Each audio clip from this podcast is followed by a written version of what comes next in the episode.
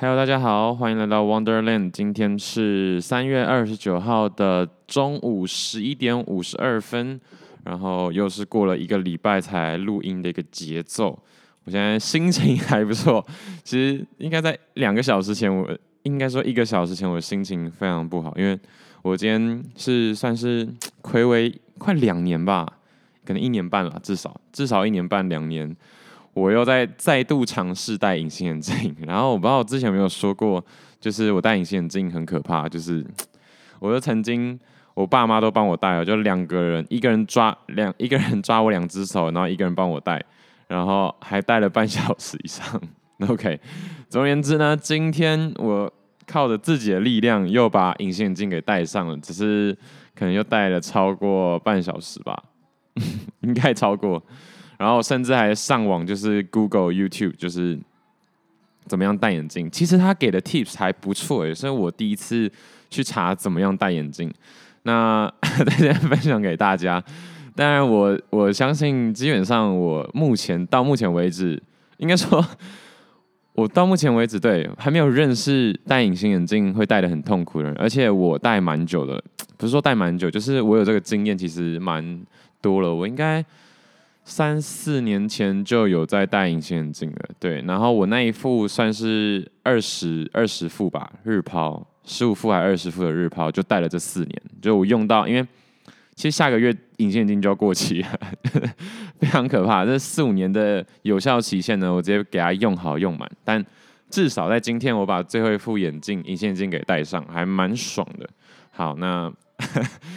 应该应该感觉得出来，我现在难掩我自己兴奋的情绪。好，那今天就先这样，然后不是真说今天 讲完这件事就差不多可以结束了，是不是？好，没有，就是嗯，还是来报告一下，就是今天天气呢是这几天滂沱大雨之后的放晴，然后依照气象局的指示呢，可能这礼拜就这一天是好天气，所以我要把握这今天的好天气，赶快骑车回桃园。对，然后就是差不多，就是哦，等下还在台北嘛，所以才要回桃园。好，总而言之呢，我就很兴奋这样。OK，哎，我看一下，因为我等一下会想要去剪个头发啊，没错，又想剪头发了。事实上，原本想说可以直接留到我对，就是看。可能可能夏天吧，但现在就觉得好像差不多剪完，然后再留四个月，因为我也差不多两个月多没剪了，所以差不多啦，都是三个月剪一次，应该还可以吧。不过就像花草需要定期修剪一下这样子的概念了，所以我其实是比较希望可以每个月剪的，但每个月剪如果要给稍微有品质的地方剪的话，成本又有点高，所以。其实我打算在几个月之后，嗯，可能像我身边，不瞒大家说，就是我身边应该有三个朋友，男生女生都有，就三个，总共三个是自己剪头发的，所以我也打算尝试自己剪头发，反正我就修修剪剪嘛，然后就是要大整的时候再再去给理发店。修整，但他应该不会说哦，那前一个设计师都这样乱剪，因为就都是我剪的。好，总而言之就是算是我今年的希望的一个突破。不过因为今年可能会去，嗯，怎么说呢？好啦，就说就是可能会去当兵，所以，所以，所以，所以，所以什么？所以可能自己今年自己的尝试可能不会那么多。不过其实就是一把好一点剪刀跟剃头的那个。刀嘛，反正这个我家里有，所以还蛮期待的。自己剪出来的样子会怎么样呢？好，嗯，这周大事，这周大事，这周最大的事情应该是那个吧？威尔史密斯在奥斯卡上面大打 MMA，就是出手嘛。其实他那个出手看得出来是是有在避开啦，因为他其实。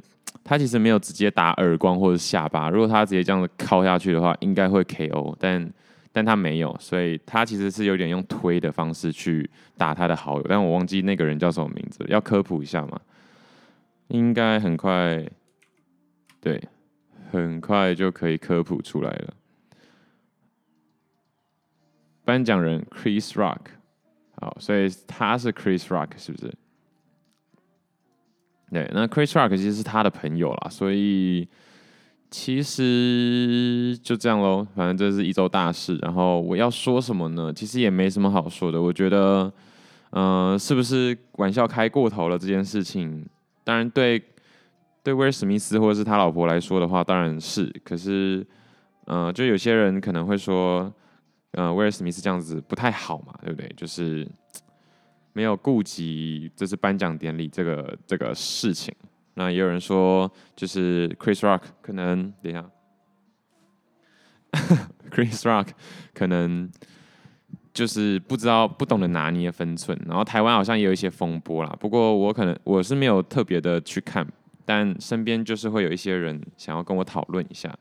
那我自己是觉得呢，就是事情就是没有对错。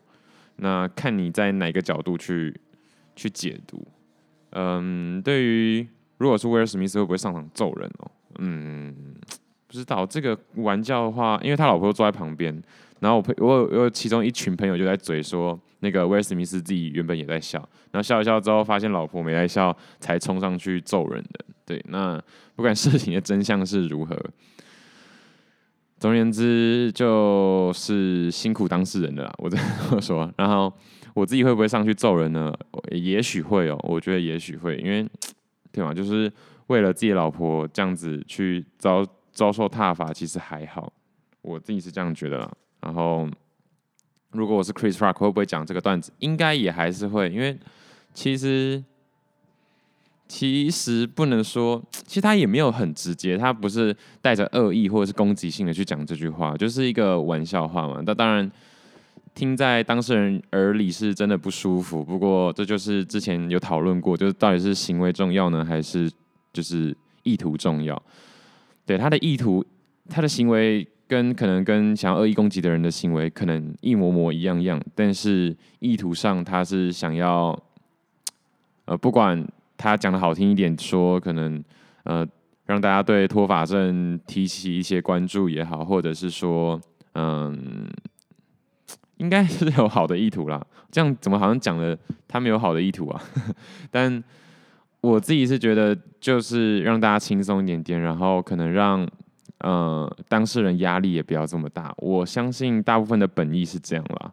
对啊，那最后还是被揍了，那就被揍吧。我记得伯恩是说什么嘛，就是嗯，那这样以后都只能开没有双臂的人的玩笑，这也是蛮嘴的啦。虽然说是有点地狱了，不过就是多读几遍之后会知道他笑的点在哪。对，当然这不是针对没有手臂的人，是针对这个事件。我觉得如果能这样看的话，当然就比较能。接受，但如果不能这样看的话，就不能接受。那你不能接受的话，就不要去听，或者是你想骂，那你也可以骂。我觉得是没差，所以就是意图不一样嘛。对，哈哈，有点有点有点解释的不太好。不过我觉得这就是我的，嗯，怎么说呢？就看你想要完成什么样的事情啊。如果像我，可能就不会去骂这件事情，因为。对我来说，可能我就尽量保持距离，对，因为我就不是当事人啊，所以我相信，如果我是当事人，我刚刚说了嘛，我是当事人的话，我还是会走；我是当事人的话，我可能还是会说这个段子。但我现在不是当事人，所以我也不会说他们错，但我也不会说他们对，因为我不是当事人情况下，以这种上帝视角去看整个奥斯卡的场面，确实威尔史密斯不应该做出，不太应该啦，做出。这样的行为，但是这是以可能，呃，影视人员啊，或者是说，或者说整个举办方奥斯卡或者是公众人物这样的角色去看待这件事情，对吧？但 anyway 就是这样，我真的要以现在这个视角看的话，那就是威尔史密斯可能过头了。对，但是我也不不不否认他这样的行为是是好的，因为他为自己的就是老婆发声嘛。好，这样讲下去就开始会有点鬼打墙。但总而言之，就是看你自己想要选择什么样的视角，然后要做出什么样的，呃，不是做出，希望想要走向什么样的结果而定。OK，好，那这就是我觉得应该是一周大事，因为，嗯，上礼拜是二十二号，哇，就是一个礼拜嘛，然后，哦，对。二十二号那一天，我也是回回桃园，没有，我是二十三号才回桃园吧？是吗？对，我应该是二十三号才回桃园。对，哎，也不是哦，我应该是二十二号中午。我在干嘛？反正就是回桃园之后，然后就在桃园，然后一样嘛，就去找外婆啊，陪陪家人啊，然后找找朋友，然后礼拜四、礼拜五回来台北，然后。做点事情，然后六日就是我最忙的，就是需要到场的一个工作，这样。那礼拜一就下大雨，下大雨也是继续工作。然后最近做的事情其实跟平常差不多，但就是每次都这样嘛，就是一直要逼自己，可能再更积极一点点，在为自己想要完成的事情做更多的付出跟努力。然后，所以这周除了天气真的就是很鸟以外，做的事情都差不多哦。然后当然吃的啦，吃在在吃的上面，或者是说健康上面，最近也稍微有点倦怠，就没有特别去注意。其实这这今年到目前为止，听我的 podcast 就知道，就是开始对生活的各个想要去的那些方向都。充满着就是无力感，对，那嗯，我觉得这也很正常。就像如果你要跑马拉松，你不可能四十二公里都充满着干劲在冲嘛，对不对？一定会有一些时间是放空的。所以我觉得这三个月到应该说今年到目前为止，都还在处于放空的阶段。应该说，对，我放空这个阶段，应该说这两三年处于放空阶段是比较多的一个。占比较多的一个占比，那自己会感觉离想要就是出走，就是我们我我我在 Wonderland 不会一直在台湾或者是桃园跟台北这样子游移的时间越来越近了，因为我希望我就是希望让这样的声音或者是这样的场景跟体验可以带到去流浪的各个地方。对，我觉得时间真的越来越近了，然后。以这个角度来看的话，会觉得蛮兴奋的。那在这之前呢，有很多事情是想要在台湾先 settle down 嘛，但目前可能还没有那么的，会觉得时间还早，但时间也不多了，就剩可能一两年。但是时间还早，是我可能这辈子还有很长的时间，但日子还是得过。呃，我忘了，其实。这几天应该有看啊，对，我前前几天，差不多三四天前有看《寄生上流》，再看一次，感触还是挺多的啦。然后，但没有一个人跟我聊，所以要我从哪个点开始切入，其实也很难。但这部片其实对嘛，很多点是大家可以明着看就看得出来，不一定要看影评。嗯。半穴居啊，半半下就是半地下室那个，不是半穴居，我在讲什么？反正就是那种半底层的生活，真的是很很难受。然后我自己在看的时候，也是一直想说，如果再不好好努力的话，可能永远就只能半市居吗？忘记了，反正就是住这种半地下室，永远没有办法，就是跑到上层。嗯对，会有这种这样子狭隘的思考，就是如果不怎么样，就一定不能怎么样。但是如果想要怎么样，其实也不一定要怎么样。就是 如果不 A，就一定到不了 B。可是到 B 也不一定一定只能用 A 的方式。我其实一直都知道这件事情，不过我觉得，当然亚洲可能会比较多这样的情况。再再再说的直一点，可能家里我自己家里会比较有这样的情况，就是好像如果要考好分数，一定要努力用功，这种类似这种啦。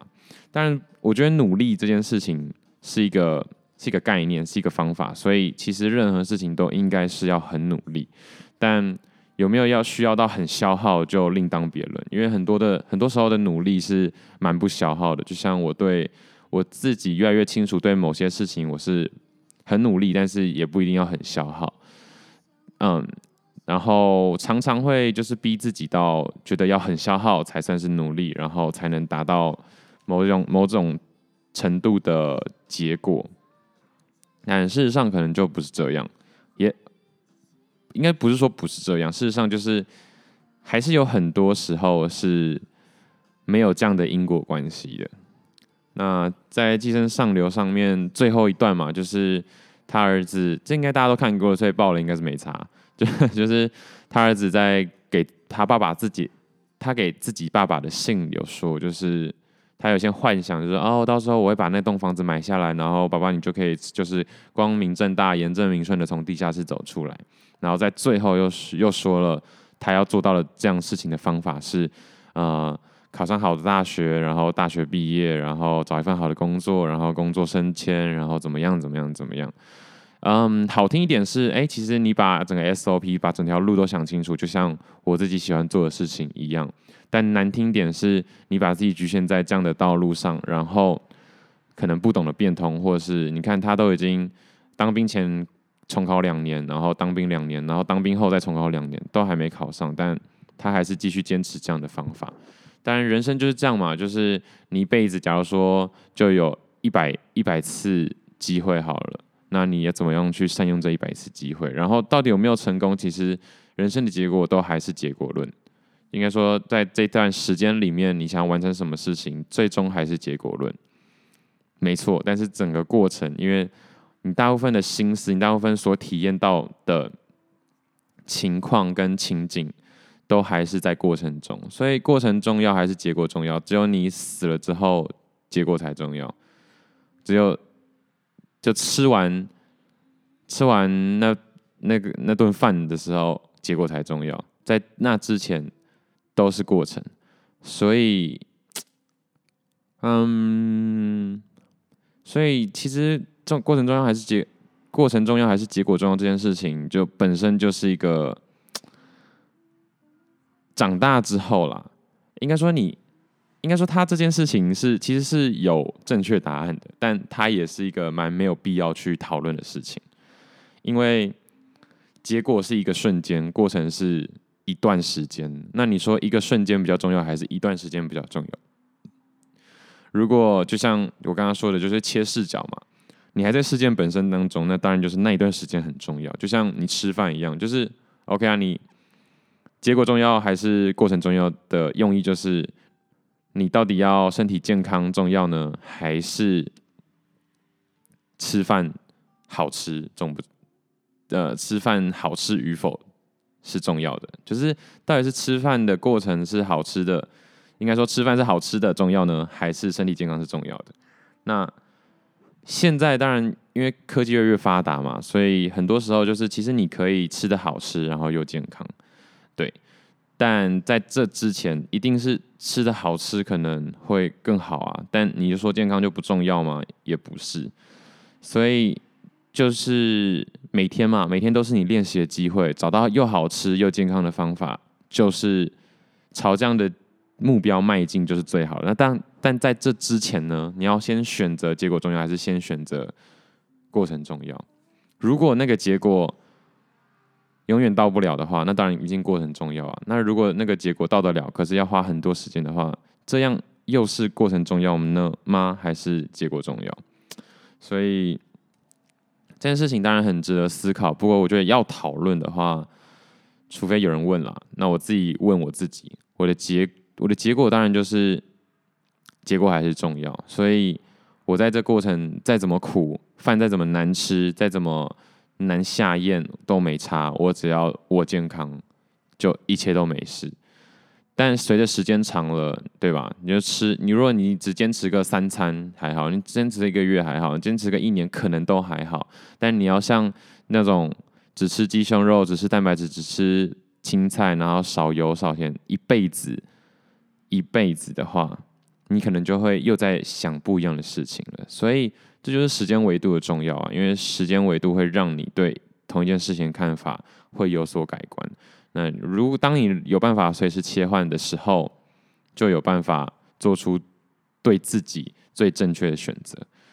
这这对自己哦，就是你要确立你想要去的方向，就是你想要去台北，你想要从台北到高雄，那一定有一个最好的方向可以从台北到高雄。但是同样都是从台北出发，你到底想往哪走，其实都是对的，都没有错，就是绕远绕近而已。但绕远就一定不好吗？像大家如果知道火台湾的火车，其实是应该说不要说火车啦，高速公路也不是最短直线距离啊。但是那条路好走，虽然绕远了，但是好走。那你要走近的，但是难走，或者是比较容易迷路，那也是一个消耗。说不定到最后从台北到高雄都一样是一年啊。但你走好走的路，你这过中间的过程轻松愉快，还可以享受那个公路风光，简简单单。但你虽然走最最短路径，可是中间遇到各种迷路，然后挨寒受冻，然后最后也是一个一个月呃一年到或者一个月到。那以这样的结果或者假设来说的话，你想要选哪一种？对，然后这时候就开始会有人。跟我在讨论一些道德事情或是人为事情的时候一样，会说，嗯，不一定啊，为什么不折中呢？但对，这就是每个人思考上都有误区嘛。像我就觉得人跟人的相处之间比较有可能有那个模糊地带，但是以物理的角度来说，或者是一种理工宅的角度来说，台北到高雄这种事情就比较没有模糊的界限。我不知道大家能不能理解这件事情。因为路当然是人走出来，但是你要当开阔者的话，你一定会走得更辛苦。所以你现在要走的路，大部分都是前人走过的路。所以前人走过的路，那那些路径已经确定了，但已经确定是会有变化。那种变化是不同样的排列组合，可是那个排列组合还是可以确定的。但是人跟人的相处就不一样了。因为时间不一样，因为每个人不一样，每个人成长速度不一样，每个人时空背景不一样，每个人所处的环境跟当下的感受不一样，所以那是更可能是，我觉得那是更可能会有模棱两可，或是永远说不清楚的界限在。就像威尔史密斯跟他什么 Chris 什么什么 Chris 的 Chris Rock，对。但是要完成一件事情，你想要，你想要高中毕业，想要大学毕业这种事情就很确定了。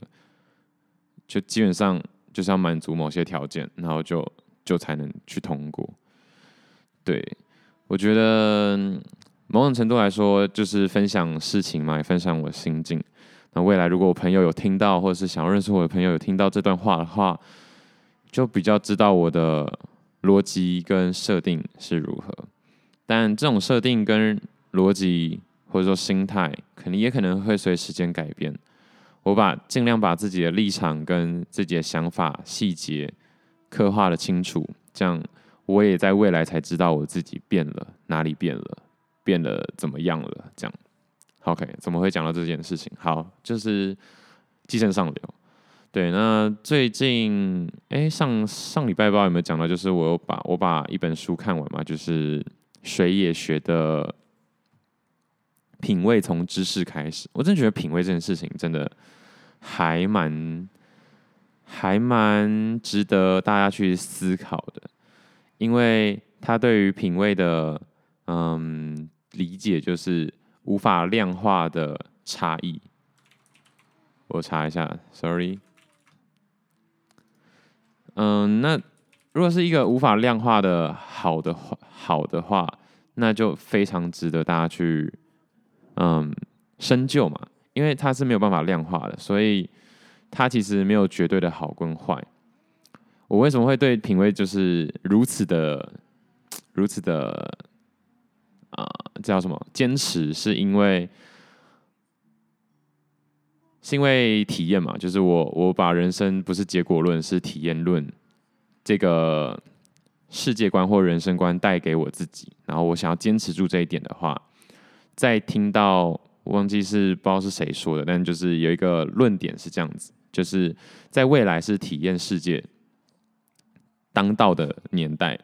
那同样都是出去玩，呃，有些人就觉得哦，这个路易十四当初在这边怎么样，然后什么什么什么战争，然后哇，原来当初会这么样的，呃，这个这样的古迹啊，或是这里的地点富饶着各种历史意义，然后自己充满就是带着各种收获回家。这是有知识的人，或者是注重体验、有品味的人。因为有品味就是从知识开始嘛，就是大家说的事情慢慢对我来说啊，慢慢都接在一起。因为有知识，所以看得出这一这一栋建筑物到底经历了什么，然后它有什么细节可以去看，什么什么东西哦，你看到这个墙角就知道哦，当初就是呃什么什么三世在这边画圈圈啊，然后那个墙就是谁谁谁被砍头的地方啊，就觉得同样一幅场景，同样一幅框，你可以体会到很多事情，你可以联想到你的知识链接可以连到非常非常多的。呃，非常非常久远的时间，非常非常多的事件，但不完全不知道这些事情的人，看到这一栋建筑物，可能就哦，好漂亮哦，好高哦，这样就没了。那我记得他有举一个例子，我觉得非常好，就是呃送，就是送花这件事情，就是可能有些人就哦送菊花，然后有些人觉得哇，就是菊花可能。呃，我完我完了，我自己知识也不是很充足，但是我我能体会他在说的事情，就是就送菊花，可能有觉得有些人觉得就是那种啊、重阳节嘛，就是尊敬老人啊，或者是嗯整个菊花，哦天哪，好惨啊！我现在很想把它剪掉，但不行，我要我要认清自己还还不够知识还不够完备，但总而言之，有些人看菊花觉得是。是温暖的，是崇敬老人的，是怀缅怀的。但有些人看菊花是充满了肃杀之气，然后嗯，觉得它很严肃这样子。那但这些都是有知识的人会去有的不一样的体会，所以这是没有对错嘛，就是你怎么这样讲也可以，这样讲也行，但就是看大家对同一件事情会有不一样的理解。那但这至少这都是有知识、有想法的人，但没有想法的人可能就觉得菊花不就是一个器官吗？然后有什么有什么好送的？就是哦，送花有什么好的？对，这就是重点。我觉得这就是重点嘛，因为现在来说的话，你吃饭不是只是为了活着而已，吃饭已经变成一种享受、一种体会、一种了解文化的方式。所以，我当然也希望自己可以再对吃这件事情更讲究、更有研究一点点。但不得不说，因为从小对我来说，吃饭就是满足生理需求的，单纯就是满足生理需求的一个方式而已。然后可能就吃饱就好，胃袋有撑开就行。对。那长大之后，可能就尽量，像不要讲到好像我还没长大，但对这一块来说，确实我没有什么增长。但这样其实的这样其实这样的人生也很累了，因为你不管做什么事情，其实都有很多层面，或者是很多深入的历史事件角度连接可以去探究。对，真的是每一件事情，所以我也不是说我好像就要变成全能，然后什么都懂，什么都能了解。但是我想要朝这样的方向去迈进嘛，所以我觉得看这部电影呢，就会让我想起，不要觉得。从 A 到 B 就只能走这条路，要想要到 B 也不一定要经过 A 这样。对，嗯，这部片真的，对吗？就像看这部片，有些人就看得很沉重。我相信大部分人看的是很沉重的，但他其实也有好笑的地方。好笑的地方，好笑的地方有吗？应该有吧。我现在有点想不起来。但总而言之，多看几次还是好事啦。就是好的片可以多看几次，好吃的店可以多吃几次。不知道为什么最近对吃又开始有一点，有一点要求了。可能是因为最近很多朋友开始会去吃很好的店，然后让我觉得，嗯，其实还蛮不错的。因为就这个现象来说，我以前会觉得没必要吧。就像很多人会觉得，哦，买衣服不需要买到这么贵的吧，能穿就好啦。但不是说。对，这就是行为跟意图的差别嘛。就是有些只是花大钱的人，那这样的行为就可能不太可取。可是如果你是想要买体验，想要了解他们的那个品牌价值啊，或者是了解那些材质的舒适程度，那这样的行为我觉得就是可取的。对，好，今天有点脱离，然后脱又有点离题，但其实我今天也没有特别。就是要讲什么题目，最后也不是最后啦，讲完这个继承上流之后，蛮想分享一部不是一篇作文。其实这个作文在很早，可能二月出头的时候就就有了。那这个作文就是 CJ McCollum 是拓荒者队 NBA 的一个球员，他要离开拓荒者队，离开波特兰。他写给 算是波特兰吗的人，当然写给各个人啦，反正就是一个呃有点像是得奖之后的一个感谢信这样。那我觉得他写的当然是真的很好啦。只是文笔，我觉得也蛮厉害的，但我不知道是不是翻译的人更厉害。但原文的话，其实也不错，在这个在 PTT 上有。那有机会的话，好了，我就也把这个链接丢到资讯栏好了。那要试着朗读一下吗？朗读一下好了。他说，但是要英文还是中文？先中文好了，之后再看有没有机会秀秀我的口说。好了。他说：“亲爱的波特兰，你知道我是怎么知道这是真实的吗？我没有被 Watch 就是一个他的经纪人，不是一个雷到，我也没有被 Shame 雷到，我没有醒来看到手机上有百封亲朋好友发的崩溃简讯，没有剧场发生，我确切的知道这个时刻要来了。尽管这个职业有时候可以很疯狂跟冷血。”但这次所有的一切都是透明跟真诚的。我跟拓荒者这支球队之间的联系就是这么紧密。我们知道这个章节，这个美丽的章节已经要画下句点。好，我的语气好像不太好。在这个，在这边跟我的好哥们 Chris Hannes，雅虎的 Sport Sport Yahoo Sports 记者致意一下，因为有些人我其实也自己也不知道。然后 PPT 这篇文章都有帮忙注记。不过我需要亲自来跟大家分享这个事情的来龙去脉。我认为这是唯一正确的做法，因为这是跟我自己有关的事情。回想起来，其实蛮好笑的，因为在交易确认的前一天晚上，我人在休息室跟小李闲聊打屁。小李是他的搭档，就是 NBA，他们是双后卫、双控卫这样。小李打屁聊天打屁，而就在我准备要去蒸汽室的时候，我的手机响了。你了解我的话，你就知道我手机都是勿扰模式，因为最近交易截止日前发生太多事情了，所以我只把我经纪人设为了最爱，这样他的来电都不会被挡掉。因此，当手机响起来的时候，那感觉很像恐怖片里的电话铃声，大家都安静下来了。我看了一下我的手机，是我经纪人打来的。小李只是看着我，眼神仿佛在说：“干，终于来了吗？真的要发生了吗？”原文是：“Oh damn, is this it? 诶，is this it?” It is really happening。哦，好难哦，那个语气，我刚刚讲的其实蛮差的。我们聊着交易谣言，已经聊到我们几乎要把它当成玩笑了，你知道吗？这，我觉得这就是呃拉回那个 Chris Rock 的起源，这就是脱口秀的起源。其实大家都很在意这件事情，其实大家都不希望这件事情发生。可是我相信他们的对话，他们他们他刚说把聊交易谣言。聊成玩笑，他们在聊的内容可能都是啊，好了，你已经被拓荒者唾弃了，你已经要被丢去其他二线城市、三线城市的球队了，你不可能留在这里继续打球了，都是这样的内容。对，这是起源。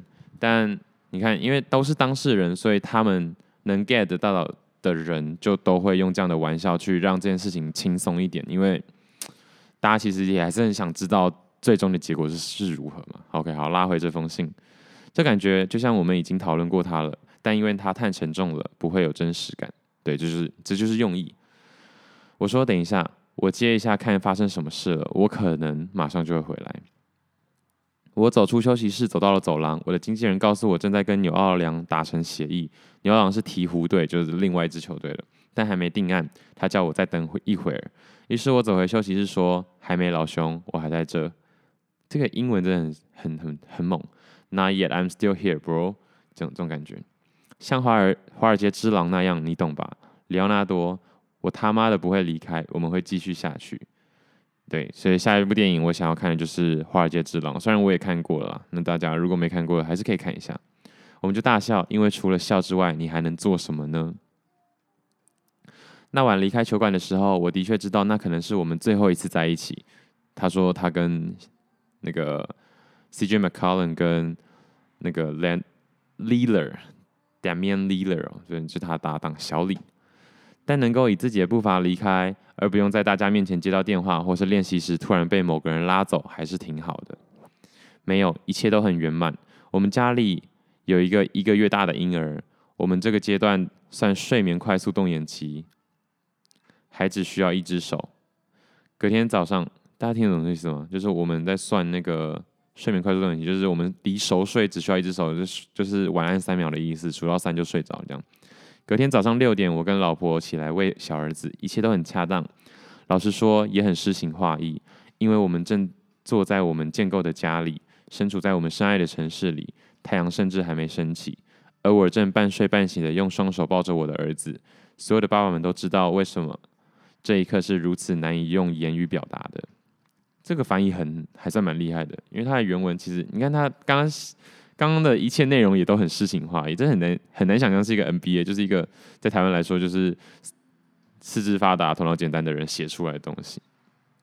但就是不确定啊，因为说不定他们发出来的呃文章都是有经由公关、有有有有去修改过的。对，但原文我还是觉得很厉害啦。我还是讲一下好了。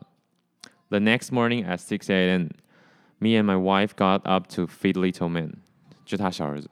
会用 little man 也是蛮猛的，and it was kind of fitting, a kind of poetic, not honestly, because we are sitting there in the house that we built, in this city that we love so much, and the sun's not even yet up, up yet, and I'm half asleep and holding my son in my arms.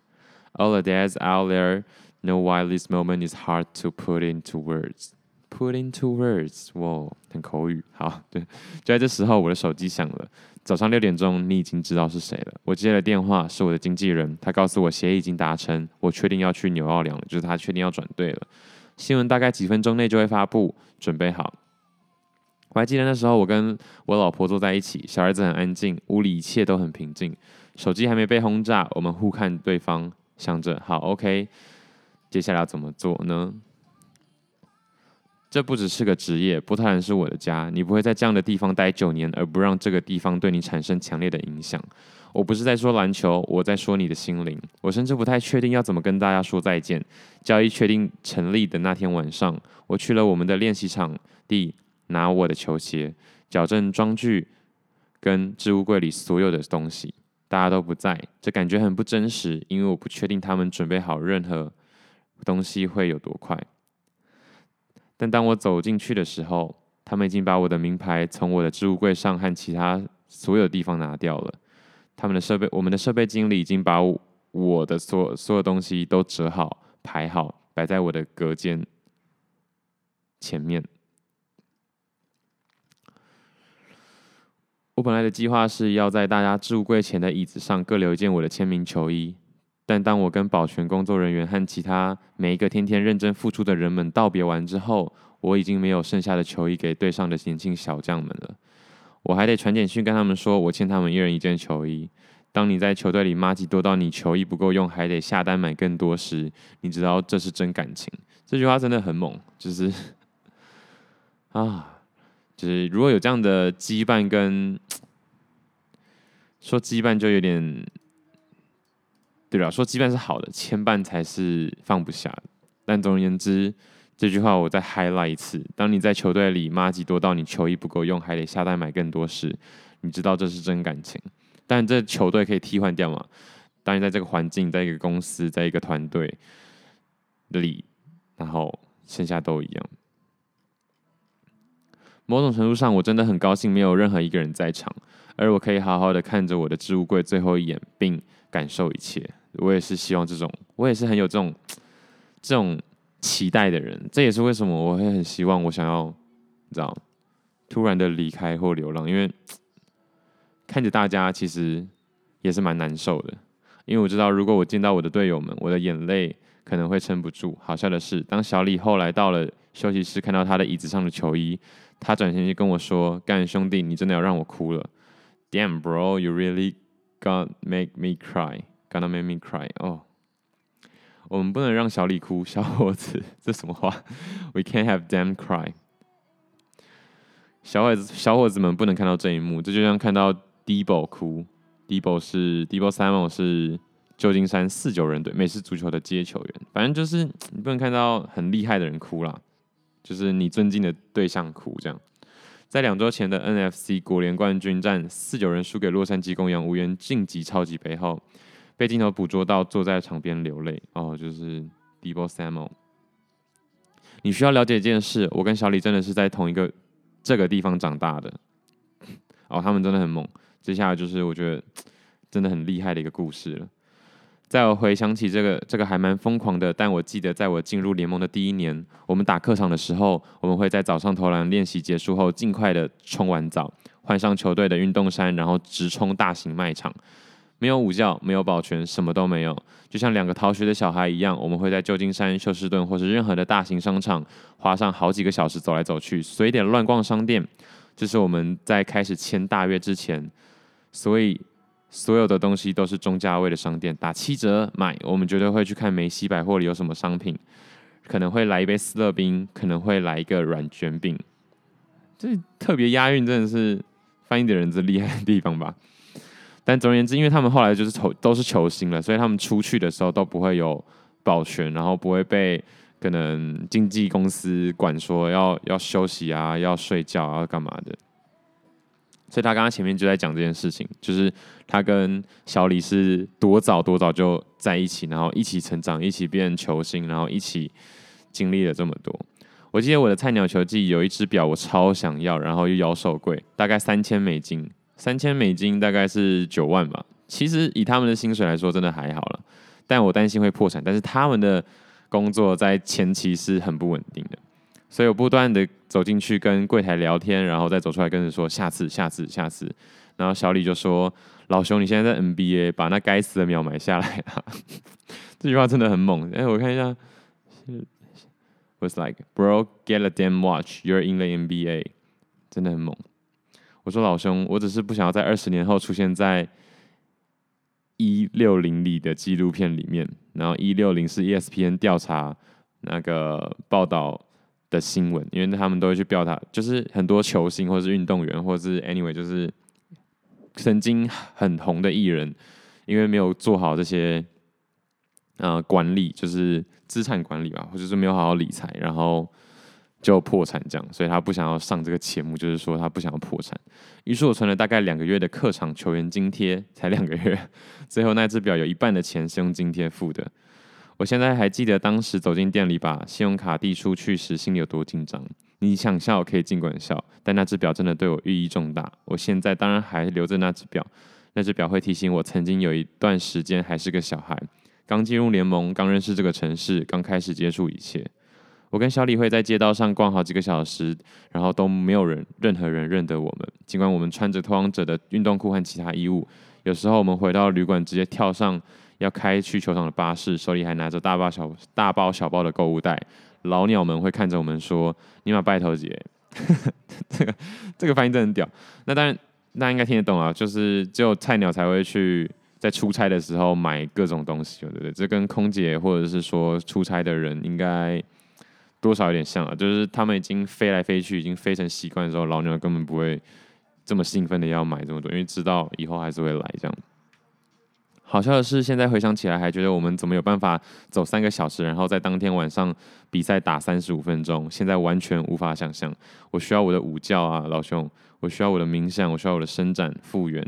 当你想想现在跟以前比起来改变多大时，你会觉得很疯狂。因为现在投篮练习结束后，我跟小李都会在看跟我们的儿子们 FaceTime。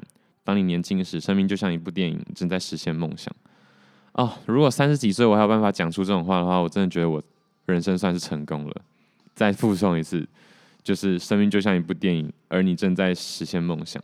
当你年轻时啊，就应该这样，就是老的时候会觉得自己年轻的时候，生命就像电影，然后实现梦想，那真的是 God bless you。对，就是很多人是哦，老了之后会想想，年轻的时候我不知道自己在干嘛，我都只有认真念书或者是好好努力工作，这样很可惜啊。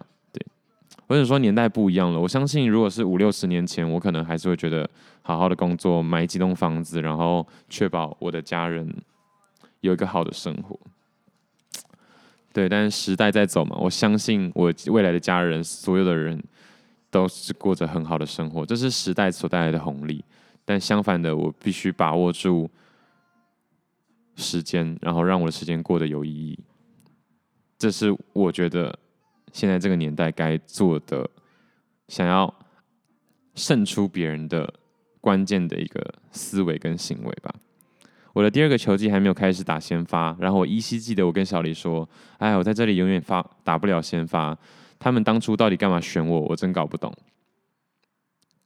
因为那时候小李已经变先发了，他他是比较早发迹，CJ McCollum 是先从替补或者是这种就是偶尔上场的球员开始开始越来越强的，真的会进步诶、其实很难想象哦，就是我说的很难想象是当你升上职业之后，还明显感觉到这个人有在进步，是真的很难得的一件事情。因为你会发现，其实很多人就是在求学阶段有进步，然后出社会之后就没再往前走了，这是。蛮可怕也蛮可惜的一件事了。然后小李用我好像疯了的表情看着我，你可以想象他的表情。他说：“老兄，你在讲什么？我们有一天会一起扛起这这队的后场，我们会在这里很长一段时间，我们会改变这个地方，你等着看吧。”我觉得 Damian Lillard 真的就是就是 Lillard 啊，就是英雄气质很重的一个人。你看，我很难想象，如果我。就像我现在，其实我对我的事业或者我想要完成的事情，根本半点毛都还没成成来，就是成型。我在讲什么？反正就是，如果现在有一个人跟我一起做这个 podcast，然后他想放弃，因为我做一年了，然后什么东西也没，但不一样啊，我只是举例，然后什么都没有起色。他想放弃的时候，我跟他说，就是你在讲什么？我们有一天一定会把这个 podcast 做的超爆好，然后我们会在这里很久，我们会坚持在这个领域超久。我们会改变这个地方跟环境，你等着看吧。然后九年后，真的真的做到了，真的会很感动。我说随便你讲啦，总之我感觉不出有什么迹象。他说你会的。时间快转到那年那年的季后赛，我对灰熊得了三十三分。我还记得比赛结束后，小李冲过来跟我说：“看到没？看到没？我有没有跟你讲过？脸上没有笑容，一脸严肃，这也是蛮屌的。”他说他是很认真的，是说。我到底我有没有跟你说过你可以的？这样是很认真的说，我们可以一起打球。我们他妈我们会他妈的住在这里。他当时就洞察到了，我不知道他是怎么办到的。总之他办到了。如果没有这些队友的话，这一切什么意义都没有，就只是个职业罢了。这就是我说嘛，就是过程结果，过程跟结果到底哪个重要？对，你会发现其实结果真的很重要，不是？对，结果真的很重要，但是过程会给你更多意义。我在这些年有好多超棒的队友，然后不不不都是大家不认识的哈。那我只能认识一两个，当然还有 Nurki 好了，这个就不用了。这个波斯尼亚的兄弟哦，我一辈子的波斯尼亚兄弟，讲一下好了。我永远不会忘记他二零一九年因为左脚骨折而被迫在沙发上静养时，我总是会跟他 FaceTime 确保他没事。有一天我决定亲自拜访他，而当他当我走进屋里时，我听见电视传出一些听不懂的快语，然后他就转台到 Sports Center 或类似的体育节目。我跟他说：“兄弟，不用在意我，这是你家，我们看你平常会看的就好。”他说：“你确定你想看我在看的？”他说：“对啊。”我说：“对啊，不然嘞。”然后他就把这就是我跟波士尼亚电视剧的第一次接触，而且还没有字幕，这是无删减的波士尼亚网络直播版本。我觉得有点像肥皂剧，又好像有点喜剧的成分在。里面有一个维修工在追求一个年轻女人，这好像是主线剧剧情，但他们会反转剧情，然后演一堆疯狂的情节。我一直转向那儿问他，所以他现在变济公了。他正是他正是他正在尝试跟他交往吗？还是？然后我觉得这是个严肃场景。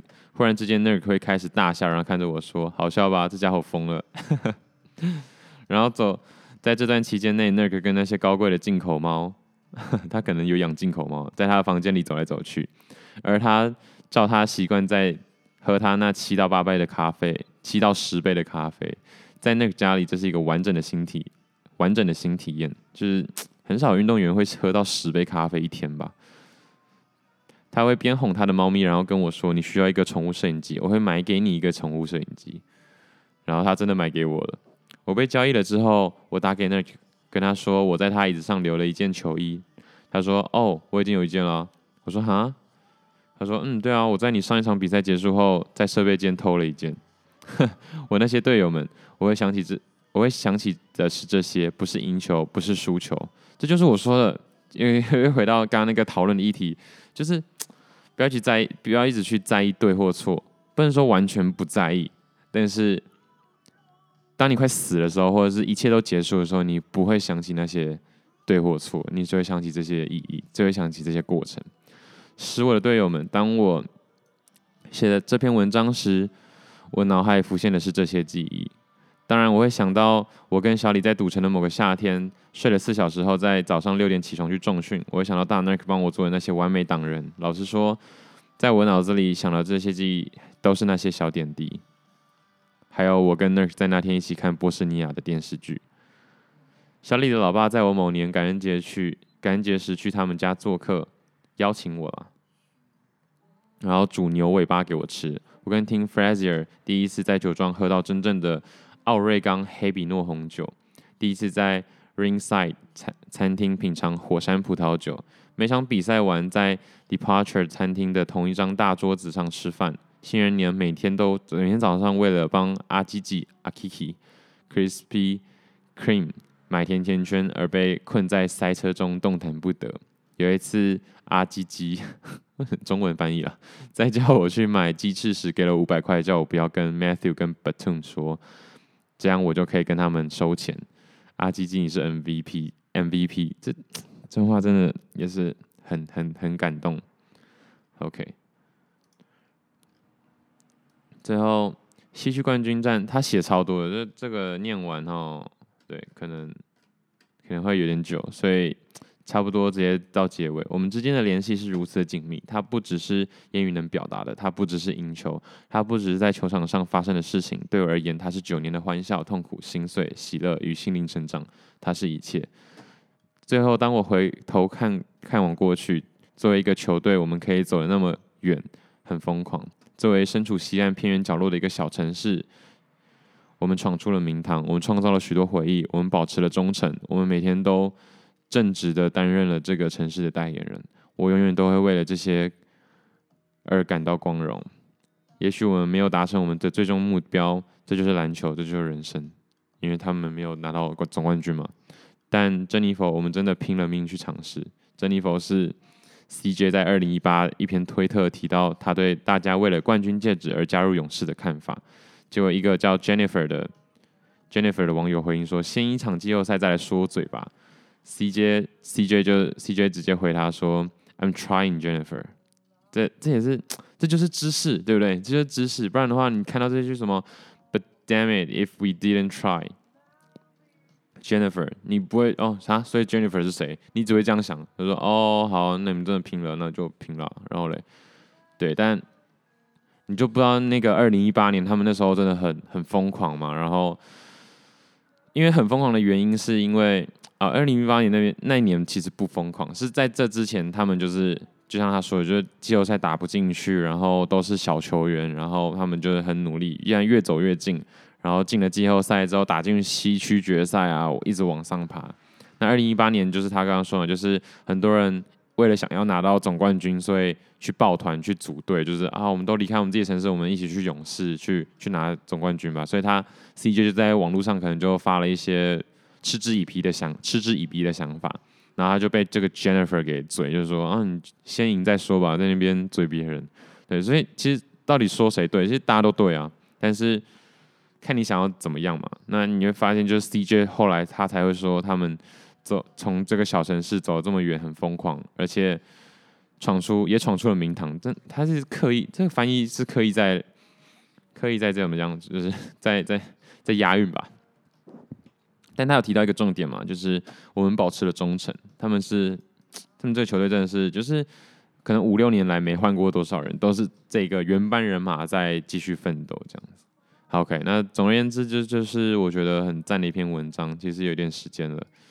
那最后就这样吧，谢谢大家。希望今年剩下的时间可以过得更好，希望大家这一辈子都可以过得更好。直接讲这辈子这样啊，反正总而言之就是这样，拜。